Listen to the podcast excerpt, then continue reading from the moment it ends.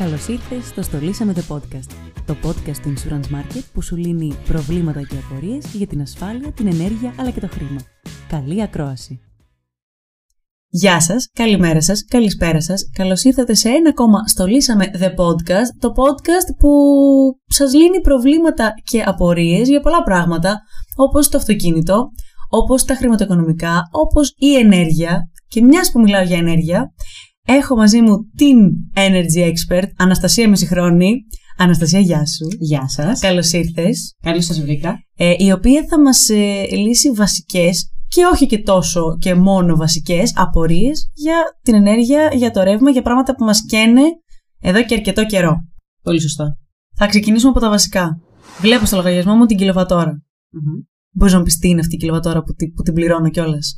Λοιπόν, είναι πάρα πολύ απλό. Α. Η μία κιλοβατώρα είναι η ενέργεια που παράγεται ή καταναλώνεται μέσα σε μία ώρα υπό σταθερή ισχύ ενός κιλοβάτ. Δηλαδή. Άρα, δηλαδή, είναι η μονάδα μέτρησης του ρεύματος. Μάλιστα. Οκ. Okay. Αν το δούμε σε μεγαλύτερη κλίμακα, υπάρχει η μεγαβατώρα. Η μία μεγαβατώρα είναι ίση με χίλιες κιλοβατώρες. Απλό ακούγεται. Mm-hmm. Μια χαρά. Οκ. Okay. Η τιμή της πώς υπολογίζεται, η τιμή του ρεύματος δηλαδή? Mm-hmm. Η τιμή του ρεύματος πλέον διαμορφώνεται αναμήνα. Κάθε μήνα στις είκοσι περίπου, όλοι οι πάροχοι είναι υποχρεωμένοι να δημοσιεύουν τις τιμές στο site τους για τον επόμενο μήνα. Δηλαδή, σαν να προβλέπουν την τιμή του επόμενου μήνα. Ο κάθε πάροχος στο δικό του site. Ακριβώς. Μάλιστα. Στο επίσημο site τους δηλαδή. Mm. Εν συνεχεία, ανακοινώνεται και το επίδομα της επιδότησης που δίνει η κυβέρνηση για να βγει η τελική τιμή του ρεύματος. Τελική τιμή της κιλοβατώρας δηλαδή. Μάλιστα. Και τι γίνεται, τι, αυτό, το, αυτό το επίδομα ρεύματος τι είναι, πό, πόσα λεφτά είναι αυτό το επίδομα? Το επίδομα του ρεύματος είναι και αυτό μεταβλητό, όπως και η τιμή της κιλοβατώρας. Ανάλογα λοιπόν με την τιμολογιακή πολιτική που έχει η κυβέρνηση, διαμορφώνει και το επίδομα για να βγει η τελική τιμή του ρεύματος. Α, μάλιστα. Άρα, ε, αυτό εξαρτάται πάρα πολύ από την τιμή που δίνει και η ΔΕΗ. Γενικότερα, υπάρχει μια φιλοσοφία από όταν άλλαξε το είδος της τιμολόγησης ότι θα πρέπει η κιλοβατώρα να μην ξεπερνά τα μηδέν κόμμα δεκαέξι λεπτά. Μάλιστα. Και με αυτόν τον τρόπο διαμορφώνεται κάθε μήνα. Κάθε μήνα λοιπόν βγαίνει για μια διαφορετική τιμή και μια διαφορετική επιδότηση. Δηλαδή η ΔΕΗ κινεί τα νήματα στην τιμή. Είναι αυτή τη στιγμή ο πάροχος με το μεγαλύτερο ποσοστό καταναλωτών. Οπότε, mm. κατά πάσα πιθανότητα, είναι αυτός που κινεί και τους υπόλοιπους. Διαμορφώνει τις τιμές. Μάλιστα. Ενδιαφέρον. Ωραία. Η τιμή χονδρικής είναι άλλη από την τιμή του ρεύματος, από την τιμή της κιλοβατώρας? Η τιμή της χονδρικής είναι η τιμή που διαμορφώνεται καθημερινά στο χρηματιστήριο της ενέργειας. Η τιμή αυτή επηρεάζεται και από την εποχικότητα, δηλαδή αν είμαστε σε περίοδο που κάνει πολύ κρύο ή αν είμαστε σε περίοδο που κάνει πολύ ζέστη. Α, μάλιστα. Ε, οπότε, χρηματιστήριο δηλαδή. Συνήθως, ναι, το καλοκαίρι είναι από τις περιόδους που πέφτει η τιμή της κιλοβατώρας, ενώ το χειμώνα ανεβαίνει περισσότερο λόγω της αυξημένης κατανάλωσης που υπάρχει. Μάλιστα. Άρα η ρήτρα αναπροσαρμογής που υπήρχε παλιά στους λογαριασμούς, τι είναι, δεν ισχύει πια? Η ρήτρα αναπροσαρμογής αυτή τη στιγμή βρίσκεται σε αναστολή. Α. Ίσχυε κανονικά μέχρι τον Ιούλιο του δύο χιλιάδες είκοσι δύο και ήταν ένα μέτρο που είχαν οι εταιρείες, το οποίο λόγω του ότι υπερεζόταν από την τιμή της χονδρεμπορικής, αύξανε πάρα πολύ το λογαριασμό μας. Μάλιστα. Πριν την αλλαγή, όπου οι τιμές αλλάζουν με το μήνα, είχε φτάσει το κόστος της ρήτρας αναπροσαρμογής να είναι σημαντικά μεγαλύτερο από την τιμή της κιλοβατώρας, ναι, και από το σύνολο γενικά του λογαριασμού. Τώρα όχι πια. Τώρα όχι πια. Τώρα είναι σε αναστολή, κανονικά είπαμε μέχρι τον Ιούνιο του είκοσι τρία. Α, οπότε μέχρι τότε οτιδήποτε είναι ενσωματωμένο σε μία τιμή, στα τιμή της κιλοβατώρας. Από τότε και μετά, από τον Ιούνιο του είκοσι τρία, δεν ξέρουμε τι μελιγενέστε. Άγνωστο. Άγνωστο. Ωραία. Είπαμε για το επίδομα ρεύματος. Το κοινωνικό τιμολόγιο είναι ανεξάρτητο από το επίδομα ρεύματος? Τι, τι ακριβώς είναι το κοινωνικό τιμο, οικιακό τιμολόγιο? Ε, να το δούμε λίγο μεμονωμένο το κοινωνικό τιμολόγιο και ναι, να δούμε πώς το επηρεάζει και η επιδότηση. Ωραία. Το κοινωνικό τιμολόγιο έχει δημορφωθεί ξεκάθαρα για να υποστηρίζει τις αδύναμες κοινωνικές ομάδες. Το αν θα πάρει ένας πελάτης το κοινωνικό τιμολόγιο ή όχι εξαρτάται καθαρά από τα εισοδηματικά κριτήρια που έχει. Μάλιστα. Άρα, συνήθως, αν είναι για μονοπρόσωπο νοικοκυριό, είναι μέχρι εννιά χιλιάδες εισόδημα το χρόνο. Ενώ αν είναι η οικογένεια, συνήθως με δύο ενήλικες και δύο παιδιά, ε, τους καλύπτει μέχρι δεκαοκτώ χιλιάδες το χρόνο. Το κοινωνικό τιμολόγιο λοιπόν χωρίζεται σε δύο κατηγορίες. Είναι το κότα Α, που μας δίνει μια επιδότηση μηδέν κόμμα μηδέν εβδομήντα πέντε ευρώ ανά κιλοβατώρα, και είναι και το κότ Β, το οποίο μας δίνει μηδέν κόμμα μηδέν σαράντα πέντε ευρώ την κιλοβατώρα. Αυτό λοιπόν οι πελάτες που είναι δικαιούχοι του κοινωνικού τιμολογίου το παίρνουν έτσι κι αλλιώς. Ανάλογα λοιπόν αν καλύπτουν αυτά τα εισοδηματικά κριτήρια. Η επιδότηση είναι κάτι τελείως διαφορετικό. Ε, και υπάρχει κανονικά και σε αυτά τα τιμολόγια. Δικαιούνται δηλαδή κανονικά και επιδότηση. Ναι, ναι, ναι, και τα δύο. Και το κοινωνικό τιμολόγιο και την επιδότηση από το κράτος. Δικαιούνται και το επίδομα θέρμανσης. Ναι, κανονικά. Okay. Είναι ανεξάρτητο το ένα από το άλλο. Με το επίδομα θέρμανσης τι γίνεται? Λοιπόν, οι αιτήσεις για το επίδομα θέρμανσης μπορούν να υποβληθούν μέχρι τις εννιά Δεκεμβρίου του είκοσι δύο. Αυτή ήταν η καταληκτική ημερομηνία. για αίτηση που έχει υποβληθεί έως και αυτή την ημερομηνία από τον ετούντα, που ήταν δικαιούχος του επιδόματος θέρμανσης, και κατά τη χειμερινή περίοδο που πιάνει το δύο χιλιάδες είκοσι ένα με το δύο χιλιάδες είκοσι δύο, mm. τα λαμβάνει στις είκοσι μία Δεκεμβρίου του είκοσι δύο. Αν έχεις κάνει την αίτηση μετά από αυτή την καταληκτική ημερομηνία, δεν μπορείς να πάρεις την επιδότηση. Λοιπόν, ωραία, καλά τα είπαμε τώρα τα γενικά. Πάμε λίγο και στα πιο, και στα πιο ειδικά, mm-hmm. τα λίγο πιο βασικά. Όλοι πληρώνουμε λογαριασμό ρεύματος.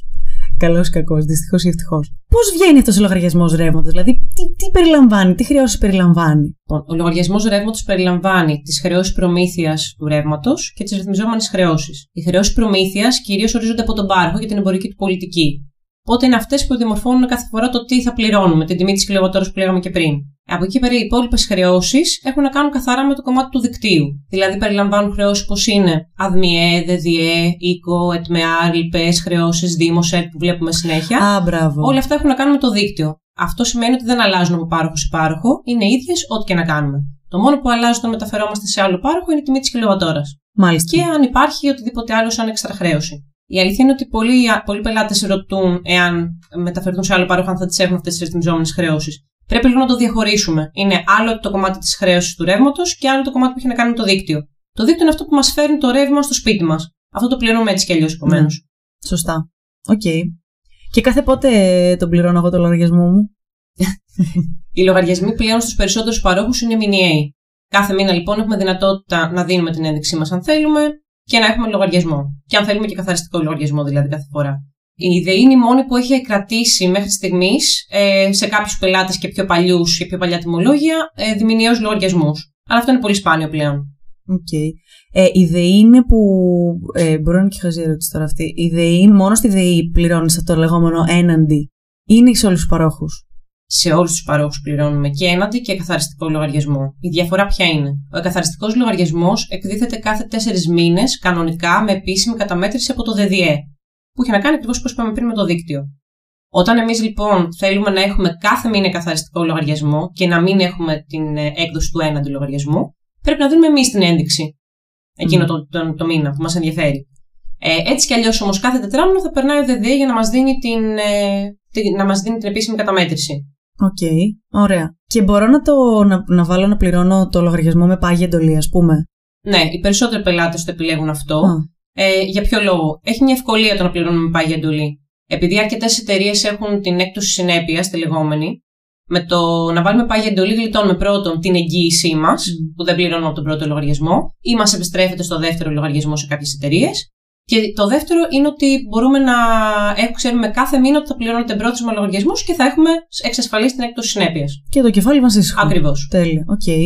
Κρυφές χρεώσεις υπάρχουν στους λογαριασμούς? Κρυφές χρεώσεις ε, υπάρχουν, υπήρχαν βασικά, μέχρι που καταργήθηκε η ρήτρα αναπροσαρμογής. Ah. Από την κατάργηση της ρήτρας και μετά είναι αρκετά πιο ξεκάθαροι οι λογαριασμοί. Δηλαδή, ε, έχουμε καθαρά την τιμή της κιλοβατώρας, υπάρχει το πάγιο σε κάποιες περιπτώσεις ανάλογα με την εμπορική πολιτική του παρόχου. Και μετά έχουμε καθαρά, όπως είπαμε, τις ρυθμιζόμενες χρεώσεις. Οπότε είναι το, η, πιο ξεκάθαρη, η πιο ξεκάθαρη τιμολόγηση που νομίζω ότι έχουμε τα τελευταία χρόνια στο ρεύμα. Τέλειο. Και αν τύχει να, να έρθει ο λογαριασμός υψηλότερος από ό,τι συνήθως, είναι σίγουρο ότι έχω κάνει εγώ κάποιο λάθος? Έχω κάνει υπερβολική χρήση, ας πούμε, του ηλεκτρισμού, ή μπορεί να έχει κάνει, κάποιο, να έχει κάνει λάθος η εταιρεία, που μπορεί να έρθει μείον με τον επόμενο μήνα? Mm. Πρέπει να ακολουθήσω κάποια διαδικασία? Πώς γίνεται αυτό? Να διαχωρίσουμε λιγάκι την έναντι και ο καθαριστικός λογαριασμός ναι. εδώ. Δηλαδή, έναντι είναι ένας λογαριασμός που έρχεται κατ' εκτίμηση, δηλαδή με ιστορικά δεδομένα που έχουν οι υπάροχοι από το ΔΕΔΙΕ. Άρα δεν αναφέρεται σε πραγματική κατανάλωση. Ενώ ο καθαριστικός έχει να κάνει με πραγματική κατανάλωση. Άρα, εάν εμείς έχουμε έναν έναντι ο οποίος είναι πιο φουσκωμένος, όπως λέμε, λογαριασμός, δεν υπάρχει πρόβλημα γιατί στην εκαθάριση θα φανεί ποια είναι η πραγματική μας κατανάλωση και θα υπάρξει αυτή η διαφορά. Αν θέλουμε να αποφεύγουμε όμως φουσκωμένους έναντι λογαριασμούς, η άλλη επιλογή που έχουμε είναι καθαρά να μπορούμε να, να, δούμε, να δίνουμε εμείς την ένδειξη στην εφαρμογή που έχουν οι περισσότεροι πάροχοι, οπότε θα ξέρουμε ότι αυτό το μήνα κάψαμε όντως αυτά που έχουμε κάψει στην πραγματικότητα στο ρολόι μας. Μάλιστα. Κανονικά στους περισσότερους παρόχους και στις περισσότερες εταιρείες ισχύει το ότι αν δεν πληρώσουμε ένα λογαριασμό εμπρόθεσμα, συνήθως χάνουμε και την έκπτωση συνέπειας, είτε για εκείνο το μήνα μόνο, είτε για όλο το τετράμηνο. Άρα καλύτερα να μην το ρισκάρεις. Ναι. Και αν ε, έρθει ο έναντι πιο φουσκωμένος. Mm-hmm. Λανθασμένα πιο φουσκωμένος και τον πληρώσω εγώ κανονικά, θα μου έρθει πιο μειωμένος τον επόμενο μήνα? Θα έρθει σίγουρα μειωμένος, αν είναι λάθος η μέτρηση, είναι όπως λες και εσύ φουσκωμένη. Ναι. ε, θα έρθει σίγουρα στην εκαθάριση. Α.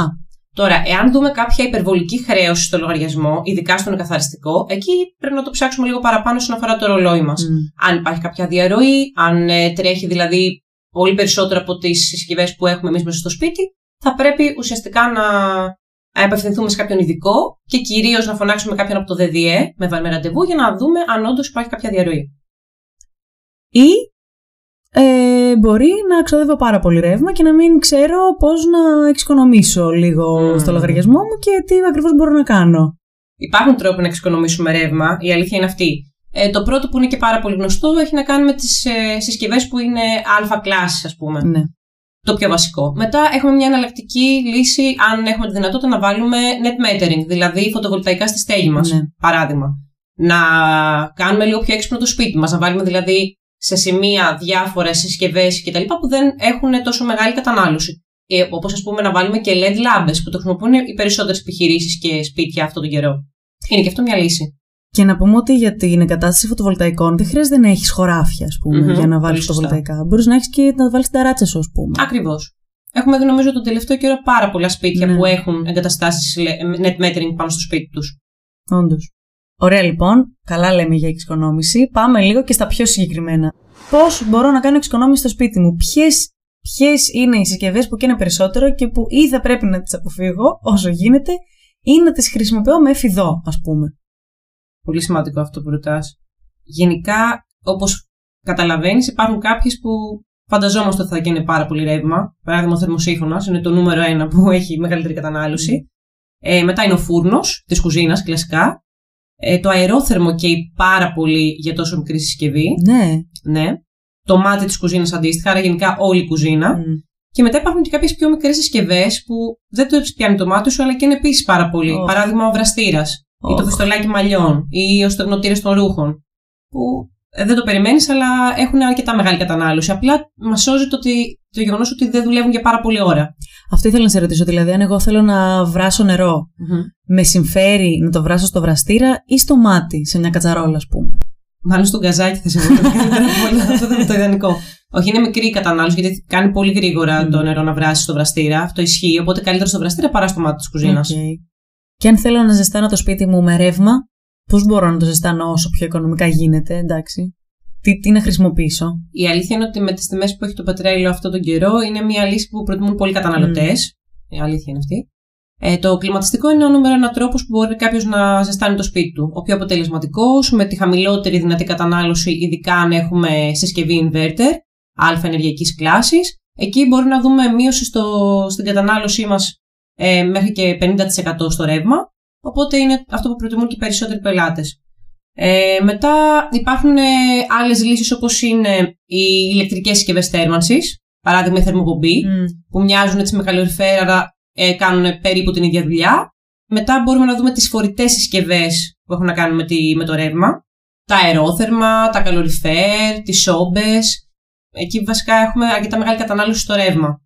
Οπότε και το, το αρνητικό σε αυτές τις συσκευές είναι ότι επειδή ακριβώς δεν είναι σταθερές συσκευές, μπορούν να ζεστάνουν μόνο ένα πολύ περιορισμένο χώρο. Ναι. Να πούμε σε αυτό το σημείο ότι θα έχουμε αναλυτικότατη περιγραφή και για τις ενεργοβόρες συσκευές, αλλά και για, τις, για τους τρόπους που μπορείτε να θερμάνετε το σπίτι σας με ρεύμα στο site μας, στο double-u double-u double-u τελεία insurance market τελεία τζι άρ, να μπείτε να δείτε με λεπτομέρειες τι σας συμφέρει. Έχουμε και άλλες λύσεις για θέρμανση με ρεύμα, απλά εκεί μιλάμε για λίγο πιο ακριβές συσκευές, όπως είναι τα πάνελ περίθρων, όπως είναι οι αντιλίες θερμότητας ή οι θερμοσυσσωρευτές. Ε, είναι ναι, μεν πιο φιλικά στο περιβάλλον, αλλά έχουν μεγαλύτερο κόστος εγκατάστασης και συνήθως, όπως οι θερμοσυσσωρευτές, χρειάζεται να έχουμε και νυχτερινό μετρητή, γιατί μαζεύουν ενέργεια, η οποία μετά τη χρησιμοποιούμε για να μπορούμε να θερμάνουμε το σπίτι για περισσότερη ώρα. Τέλεια πάσα μου έδωσες με το νυχτερινό μετρητή. Τι γίνεται με αυτό το νυχτερινό τιμολόγιο. Άλλου, από αλλού ακούμε ότι υπάρχει το νυχτερινό τιμολόγιο. Άλλοι λένε ότι έχουν ίδια κατανάλωση όλη τη μέρα. Τι γίνεται με το νυχτερινό. Λοιπόν, το νυχτερινό τιμολόγιο, καταρχάς μπορούμε να το έχουμε αν βάλουμε έναν δεύτερο μετρητή στο, στο ρολόι μας. Αυτό αν έχουμε έτσι μια παλιά εγκατάσταση ρολογιού. Αν έχουμε τα καινούργια ρολόγια, τα ψηφιακά που λέμε, εκεί είναι ούτως ή άλλως εγκαταστημένα μέσα, οπότε μπορούμε να έχουμε αυτή τη δυνατότητα να το ενεργοποιήσουμε όποτε θέλουμε. Άρα, Συνήθως λοιπόν τα τιμολόγια αυτά είναι τα λεγόμενα γάμα ένα νι οικιακά τιμολόγια. Αν λοιπόν ένας πελάτης έχει αυτό το τιμολόγιο, σημαίνει ότι κάποιες ώρες μέσα στην ημέρα έχει χαμηλότερη ε, χρέωση στις κιλοβατώρες του. Οι ώρες αυτές είναι συγκεκριμένες, είναι δηλαδή το χειμερινό τιμολόγιο και το καλοκαιρινό, το αερινό τιμολόγιο. Στο χειμερινό τιμολόγιο έχουμε διπλές ώρες, δηλαδή είναι τρεις με πέντε το μεσημέρι και δύο το βράδυ με οκτώ το πρωί. Και στο αερινό τιμολόγιο είναι ενιαίο, είναι έντεκα το βράδυ με επτά το πρωί. Μάλιστα. Εάν λοιπόν έχουμε αυτό το τιμολόγιο, παλιότερα ήταν λίγο πιο καλό γιατί όντως υπήρχε αρκετά μεγάλη διαφορά ε, νυχτερινού με ημερήσιου τιμολογίου. Τώρα πρακτικά με την αλλαγή της τιμολόγησης οι περισσότεροι πάροχοι έχουν ενιαίο τιμολόγιο. Άρα στο ενιαίο τιμολόγιο αναγκαστικά έχουμε ίδια τιμή για μέρα και νύχτα. Δεν μας συμφέρει, δεν αλλάζει κάτι. Άρα λοιπόν εγώ κοιτάω στο λογαριασμό μου και άμα γράφει γάμα ένα νι, καταλαβαίνω ότι ανήκω σε αυτή την κατηγορία που μπορώ να έχω νυχτερινό τιμολόγιο. Ακριβώς, πολύ σωστά. Τέλεια. Είναι καλό γιατί ποτέ δεν ξέρουμε αν θα ξαναλλάξει αυτό. Οπότε αν έχουμε κάνει αυτή την επένδυση, γιατί είναι ένα κόστος να βάλει ένας πελάτης νυχτερινό τιμολόγιο, μπορεί κανονικά να το χρησιμοποιήσει και στο μέλλον. Μάλιστα. Ωραία λοιπόν. Πώς μπορώ να αλλάξω πάροχο, τι πρέπει να κάνω, είναι μεγάλη διαδικασία? Όχι, η διαδικασία της αλλαγής παρόχου είναι πάρα πολύ εύκολη. Mm. Το μόνο που χρειάζεται να κάνει ένας πελάτης είναι να στείλει τον τελευταίο του λογαριασμό, την ταυτότητά του και τις δύο πλευρές και μια φωτογραφία από το μετρητή του. Αυτό σημαίνει αν είναι στα δικά του στοιχεία η παροχή. Οπότε τα στέλνει με ένα email, ο πάροχος του στέλνει κανονικά το συμβόλαιό του ηλεκτρονικά, σε μία με δύο μέρες περίπου, και θέλει περίπου επτά ημέρες η αλλαγή για να ολοκληρωθεί από τον ένα πάροχο στον άλλον. Μάλιστα. Και, και θα κάθομαι τώρα εγώ να ψάχνω το site του κάθε παρόχου να δω τι τιμή έχει ο κάθε πάροχος, να τρώω όλες μου τις ώρες για να δω πού με συμφέρει να πάω.